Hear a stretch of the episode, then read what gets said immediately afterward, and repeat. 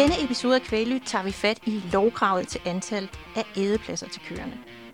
For hvordan er det helt præcist kravet lyder, og hvorfor giver det overhovedet mening at stille krav Og så skal vi over en helt anden boldgade og snakke skat.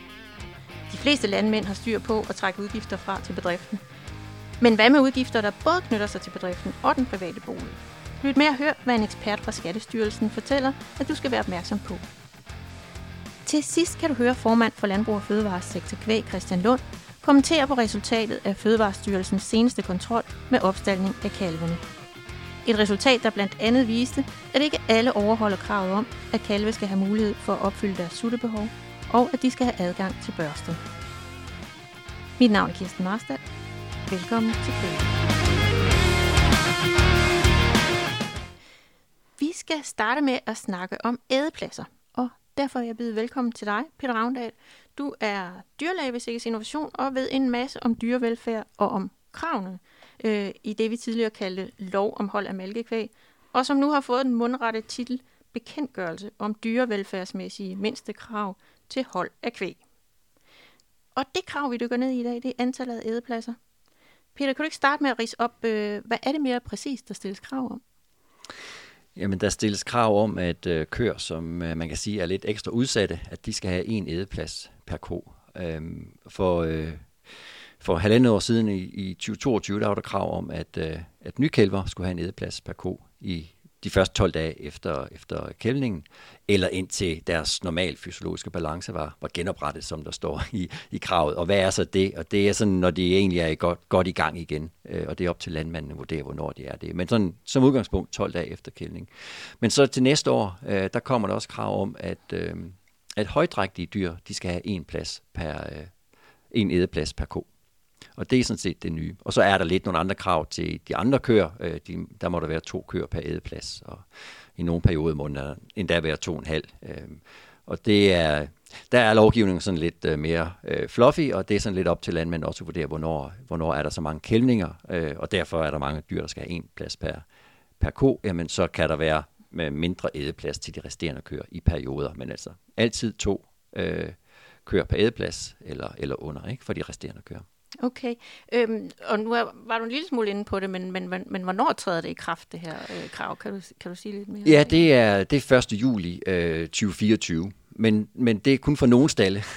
Okay. Øh, og det kommer an på, hvad det er for en stald. Er det en, øh, med konventionel malkning, eller er det med, med AMS, så kan der være lidt forskel på, hvornår øh, de her krav de, øh, de træder i kraft. Øh, og er det en stald, der er bygget øh, eller taget i brug imellem øh, 2010 og 2012, jamen så er der også andre øh, tidspunkter for, hvornår, øh, hvornår det træder i kraft. Og, øh, og der, altså, man kan godt remse dem alle sammen op, men, øh, men egentlig så skal man nok egentlig gøre det at sige, hvad er det egentlig for en stald, jeg har, og så gå ind på, øh, på Landbrugsinfo, der kan man finde al informationen der øh, omkring, hvornår de forskellige over, øh, overgangsordninger de løber ud, og dermed krav, det træder i kraft. Ja, ja, for det er ikke sådan lige at have, have styr på i hovedet, der må man lige... Øh gå ind og læse Jeg tror, man skal bare koncentrere sig om, hvad er det for en besætning, jeg ja. har, og så finde ja. øh, den specifikke oplysning ja. ind på Landbrugsinfo. Og der er en fin oversigt. Det ja, der er, en, der er en god oversigt ja. derinde, ja. Godt. Øhm, så fik vi sådan lidt om selve kravet på plads, men, men som landmand, der vil jo, man jo gerne kunne, kunne se en mening med den her slags krav, øh, hvor, hvor man måske ovenikøbet skal bruge penge på at lave noget om. Så kan du ikke sige lidt om, hvor, hvorfor er det så vigtigt med de her øh, antal ædepladser? Hvad, hvad skal det gøre godt for? Det er jo for at sikre, at øh, den her ko, som kommer fra at være være drægtig, går over til at blive højdrægtig, og derfor så har selvfølgelig stor foster i, i, i, i maven også, og, og lidt belastet af at være, være højdrægtig. Øh, og så hele kældningen og hele den der øh, fuldstændig øh, omstrukturering, der er i hendes fysiologi omkring ja. øh, kældningen, at hun øh, dels kælver, det er jo stress i sig selv, men øh, begynder på en, en mælkeproduktion, der tager, der tager meget hastigt fart. Der er hun enormt øh, presset på tid, øh, og hun har brug for at komme til øh, foderbordet lige så snart, at hun har, øh, har behov for det. Øh, og der skal hun ikke stå og vente. Og hun er også en ko, som er lidt mere udsat for konkurrence, fordi hun er ikke så, hvad skal man sige, så stærk og robust. Og især hvis hun er en, en, en højdrægtig kvige eller en førstekaldsko, så er hun jo slet ikke så robust og bliver nemt skubbet væk fra et foderbord, hvis der er konkurrence. Og det bliver der jo hurtigt, hvis ikke der er en edeplads på ko. Så derfor så har man valgt at sige, jamen altså de her køer, som, som, hvor der bare ikke må være nogen begrænsning for, at de skal kunne komme til ædebordet, når de har behov for det, jamen der skal der være en ædeplads per ko. Ja, ja. Øh, de har, øh, de er enormt presset øh, på tid, og man kan se, øh, alt ændrer sig selvfølgelig mælkeproduktionen med deres ædemønster, deres øh, liggetid, deres aktivitet. Det ændrer sig øh, lynhurtigt fra øh, der lidt før kældning, og så, øh, og så de første uger efter kældning. Så de skal bare kunne finde nedeplads, når de har brug for det? Det skal de, fordi der er rigtig mange, de er meget udfordrende. Man kan se, der er rigtig mange af de der øh, sygdomme, som kommer måske til udtryk senere hen i laktation, eller måske endda senere hen i følgende laktationer, øh, jamen de har faktisk, øh, der sker nogle skader, nogle ændringer øh, ikon allerede ved, ved første kældning, som nok gør, at, øh, at hvis ikke hun øh, ligesom bliver taget godt om på det tidspunkt, så, øh, så er hun i større risiko for at udvikle for eksempel klovsygdom øh, øh, længere hen i, øh, i følgende laktation, anden og tredje laktation. Det er der ny viden, der viser. Så de er meget udsatte, de her øh, nykælver, og især øh, førstekaldskør nykælver. Ja. Så det giver faktisk rigtig god mening. Med det, det giver her. rigtig god mening. De skal bare have, de skal have adgang til foder, når de har brug for det. De skal have adgang til en seng, når de har brug for det. Mm. De skal have adgang til vand, når de har brug for det, og så videre. Hele vejen rundt.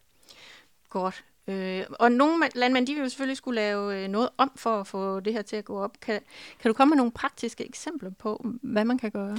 Ja, fordi hvis man har dem til at gå øh, i en stor flok, så kan man sige, at hvis man skal sikre en ædeplads per ko for en ny kælver, og man også har andre køer gående i flokken, jamen så skal man jo egentlig have en nedeplads per ko til hele flokken. Øhm, og det er der ikke, øh, ikke så mange stalle, der kan, hvis der begynder at være, være flere rækker i stallene. Og så må man jo have opdelt, så man har et, øh, et nykælverhold, hvor der så er en nedeplads per ko. Og, øh, og det kan man jo godt gøre ved at lave nogle, øh, øh, altså spære noget af, af hvad hedder det, øh, af staldområdet af, eller hvad hedder det, senge, sengebordsområdet af, med tilsvarende foderbord, og så få det til at passe. Øh, der skal man så lige huske, at det der med blindgange og sådan noget, der må, de må jo heller ikke have en vis, altså op til en vis længde. Altså, det må være syv sengepladser dybe, kan man sige, sådan en, en blindgang der. Og det gælder også, hvis, der, hvis det er spærret af med en kæde eller en bum eller sådan noget. Så det er, øh, man skal simpelthen ud og kigge øh, i sin stald, jamen, hvordan kan jeg egentlig sikre min, øh, min første kalds, eller min, øh, min nykælver en, en ædeplads per ko. Ja. Øh, de højdrægtige, det er måske lidt andet, dem har man jo stadigvæk i øh, måske endda en close-up-gruppe, og der, der tror jeg, der er langt de fleste, der vil de have en i, i nedeplads per ko i forvejen. Men altså nykælveren, det kan være lidt bøvlet lige at få det mængdeled på plads øh, ved, ved det lakterende hold. Ja, men altså opdeling, det er... Det, det vil det være, ja, fordi så kan man jo også sige, at så øh, de resterende køer, når de ikke er nykælver mere, jamen så må der være to køer per ædeplads, ikke? Godt. Jamen øh, tak skal du have, Peter Ravndal, for at gøre os klogere på ædepladser. Og hvis øh, du gerne vil vide mere om de kommende krav til kvægstalde, så finder du altså en god oversigt på landbrugsinfo.dk. Du kan søge på overgangsordninger for lov om hold af malkekvæg, så dukker den op. Men før jeg lader dig slippe helt, Peter, hvis jeg nu siger skattefradrag for udgifter, der både knytter sig til driftsbygninger og stuehus, hvad siger du så? Og så tror jeg, man skal holde tungen lige i munden. Tak skal du have. For nu skal det handle om skat. Mange landmænd er nemlig i tvivl om, hvordan fradragsreglerne er for udgifter, der knytter sig både til bedriften og den private bolig. Det har min kollega Erik Sur talt med funktionsleder i erhverv hos Skattestyrelsen, Claus Sørensen, om. Hør, hvad han fortæller om den sag. Velkommen til dig, Claus. Vil du ikke lige ganske kort præsentere dig selv og det, du arbejder med til daglig? Tak for det, Erik. Først og fremmest så vil jeg sige, at jeg er super glad for invitationen. Dernæst vil jeg også sige, at det er jo en øh, lidt uvandt situation for mig øh, i det arbejde, jeg har. Der er det jo ikke så tit, at der er nogen, der sådan frivilligt inviterer os ud til en snak. Vi har jo sådan lidt en tilbøjelighed til at selv at invitere os ud, hvis vi vil snakke med nogle af de lytter, der er her. Men jeg hedder som sagt Claus Sørensen og arbejder i Skattestyrelsen i Fredensborg i en afdeling, som netop har med selvstændige erhvervsdrivende at gøre, det er sådan set inden for alle brancher. Vi øh, håndterer årsopgørelsesprocessen, det vil sige, når man som selvstændig erhvervsdrivende indberetter sit overskud-underskud, man beder måske om genoptagelse, altså rettelser til tidligere års årsopgørelse, jamen så er det måske min afdeling, de her sådan, ting kommer forbi. Så vi har sådan rimelig godt styr på, hvad der er, der foregår rundt omkring i de forskellige brancher. Hvordan finder landmanden egentlig ud af, hvilke fradrag han kan få, når han for eksempel både bor og arbejder samme sted? Ja, overordnet så kan man sige, øh, og det gælder egentlig ikke kun ejendommen, det gælder sådan set også en lang række andre udgifter, så skal man sådan kigge lidt på, hvad er det, udgiften bliver brugt til. Og det vil altså sige, at man skal skille lidt imellem, hvilke udgifter går til at drive selve virksomheden, og hvilke udgifter er sådan rent private udgifter. Så man kan jo sige, nogle ting er sådan meget sort-hvide. Øh, jeg ved godt, det er måske ikke den bedste øh, analog at bruge i det her firma, jeg arbejder i, men øh, der er nogle ting, som er oplagt, hvor man siger, jamen det her, det er udelukkende en privat udgift, så er der ikke noget fradrag. Så er der udgifter, hvor man siger, at det er udelukkende en erhvervsmæssig udgift, og dermed er der fradrag. Men så har man selvfølgelig også en række udgifter, som måske både vedrører det private og det erhvervsmæssige, og der skal man så ind og kigge på en eller anden forholdsmæssig fradragsret til det. Hvordan vurderer man så, hvordan man laver den her fordeling altså mellem privat og virksomheden? Altså et eksempel. Virksomheden vil gerne vedligeholde sine driftsbygninger, og der bliver købt maling ind til at male alle stalle og lader. Øh, og da de er færdige med det, så er der halvanden spand maling til overs. Øh, og den driftige landmand tænker, jamen den farve passer perfekt, og der er lige nok til at male redskabsskuret op ved stuehuset to gange. Må man det?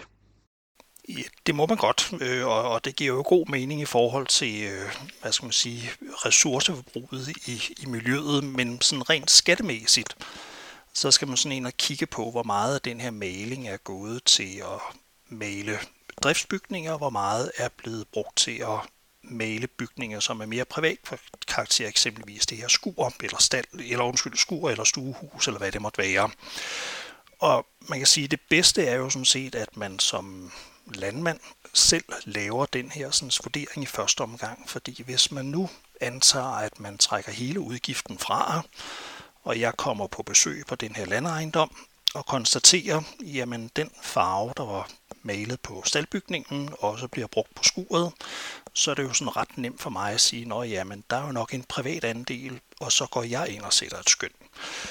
Men hvis nu landmanden på forhånd har sat skønnet, så er det sådan lidt sværere for mig at komme med et andet skøn.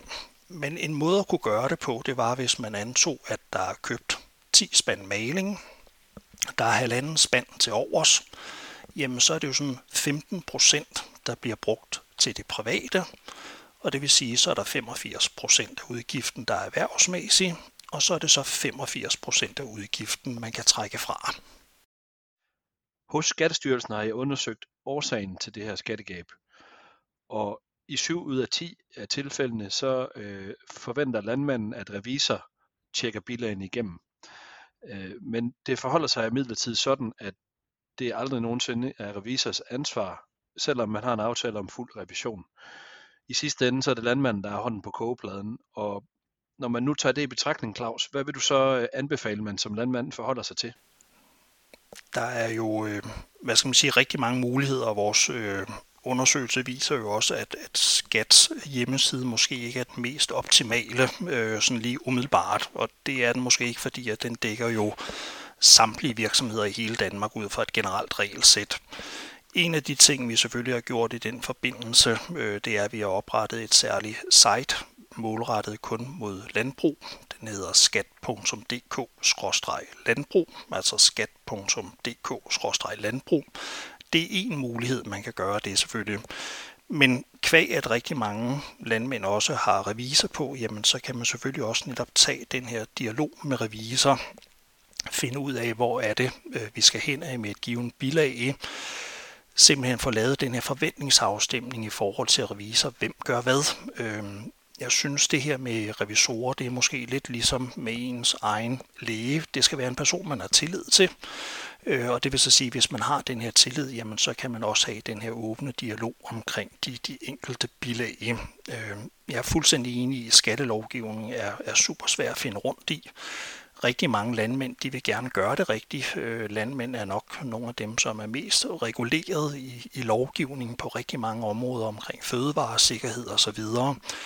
Og oven i det kommer den her skattelovgivning, øh, så, øh, så derfor er det måske naturligt, at man bruger rådgiver og revisorer, og så handler det simpelthen om at få lavet et, et godt samarbejde med, med sin revisor. Og ellers er man selvfølgelig meget velkommen til at øh, kontakte os i Skatteforvaltningen. Den her site, vi har lavet, er jo netop målrettet mod landmænd. Man kan gå ind og læse lidt om nogle af de her ting, vi har snakket om her i dag. Øh, der er lidt, lidt quiz, kan vi kalde det, så man måske også kan blive lidt overrasket over nogle fradrag, man kan få, som man ellers måske ikke havde forventet. Og ellers har man måske diverse netværk, hvor man også kan snakke om nogle af de her ting.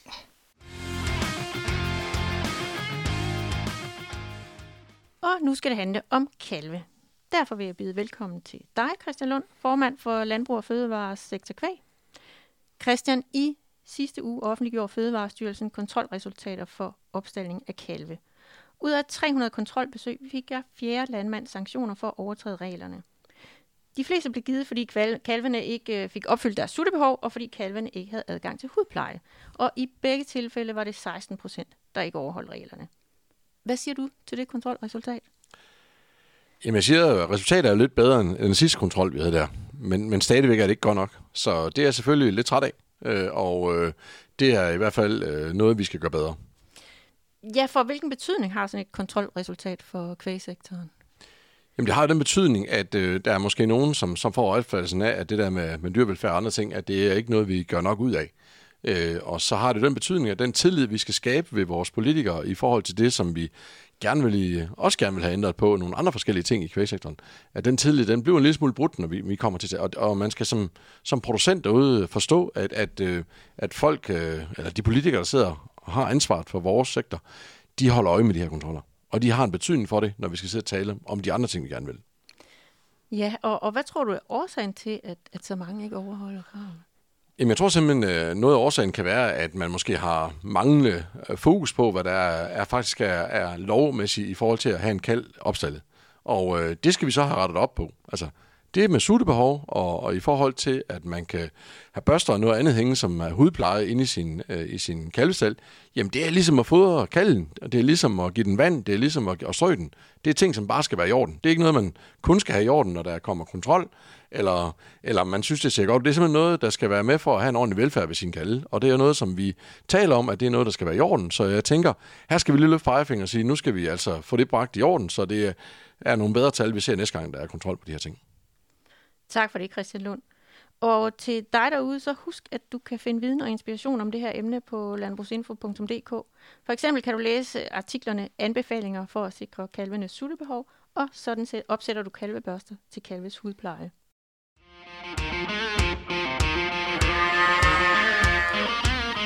Det var, hvad vi havde valgt at bringe i denne episode af Kvælyt. Mit navn er Kirsten Marstal. Tak fordi du lyttede med.